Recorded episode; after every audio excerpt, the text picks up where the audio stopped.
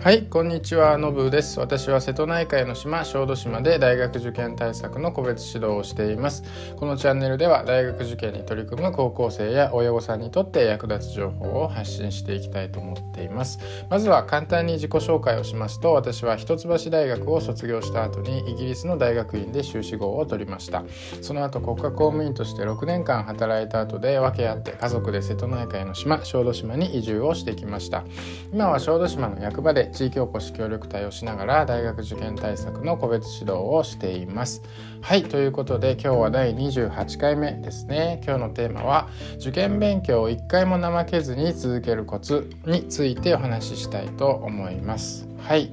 えー、受験勉強を怠けずに続けるコツなんてあるわけないでしょっていう声が聞こえてきそうですが私の考えではこれあります。これさえ覚えておけばもちろん多少気が緩んだりすることはあっても長い目で見てある程度怠けずに受験勉強を続けていけると思います。はい。結論から言うと私の答えはいつでもすぐに取り掛かれる勉強メニューをライトなものからヘビーなものまであらかじめ用意しておく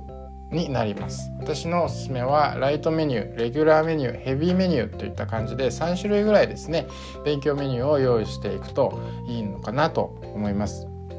当たり前のことですが高校生受験生はいつも体力100%の状態ではないですよね。部活で疲れている時もあるし眠たい時もあると思います。そんな時でも勉強を進められるようにまずはライトな勉強メニューを用意していた方がいいですね。ライトメニューは例えば英単語です。英単語帳の暗記とか英単語帳の例文の音読とかそれをスマホのアプリで音声を聞きながら音読シャドーイングをしたりとかですね。それから例えば現代文のキーワード集、まあ、読み物を読んだりとか古文単語を暗記したりとかあるいは日本史や世界史の漫画を読んだりとかですね。こういう学習は脳にそこまで負荷がかからないので隙間時間にどんどん進めていくことができます。疲れていても眠くてもある程度できますし通学の電車やバスの中とか寝る前の10分早朝の10分とか学校の休み時間とかそういったところであのすごく勉強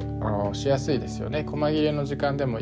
どんどん積み重ねてですね1年間やると相当な勉強量になるかと思います。はい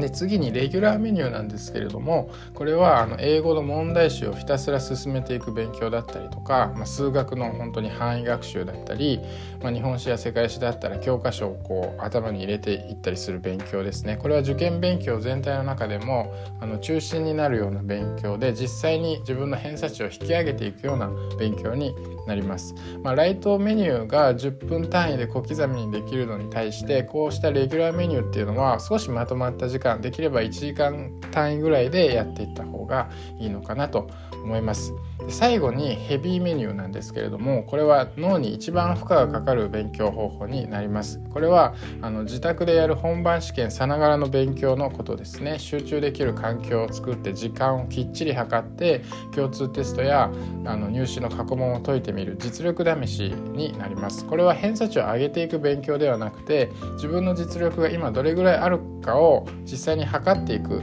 アウトプットの作業になります。これは本番の試験と同じぐらいの集中力が必要なのですごくやった後疲れますね。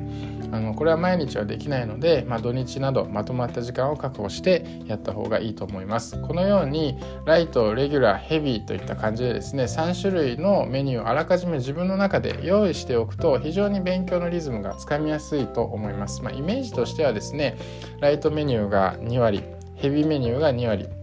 で残りの6割ぐらいがレギュラーメニューといった感じがいいと思います。どんな状況でも少しでも勉強が進むことでモチベーションも維持できるし最近全然勉強できてないみたいな気持ちの焦りがなかなか生まれにくくなります。要はですねどんな状態でもすぐに勉強に取り掛かれる状態をあらかじめ作っておくこと。これが勉強を長く続ける上でのキーポイントになるんじゃないかなと思います。勉強が続かない原因としてよくあるのがいざ勉強しようと思って机に向かったはいいけど何から手をつければいいのかわからない。またやらなきゃいけない課題は明確でも負荷が大きすぎてなかなか進めないっていうことがよくあると思います。だからその時その時の自分のコンディションに合わせてこの3つの勉強メニューで対応していくことで、まあ、挫折っていうのをかなりの程度防いでいくことができるんじゃないかなと思います。はい。といった感じですね。今日の放送役に立ったなと思ったらフォローなどしていただけると嬉しいです。他にも大学受験に役立ついろいろな話をしていますのでよかったら聞いていただけると本当にありがたいです。今日はこの辺で終わりたいと思います。ありがとうございました。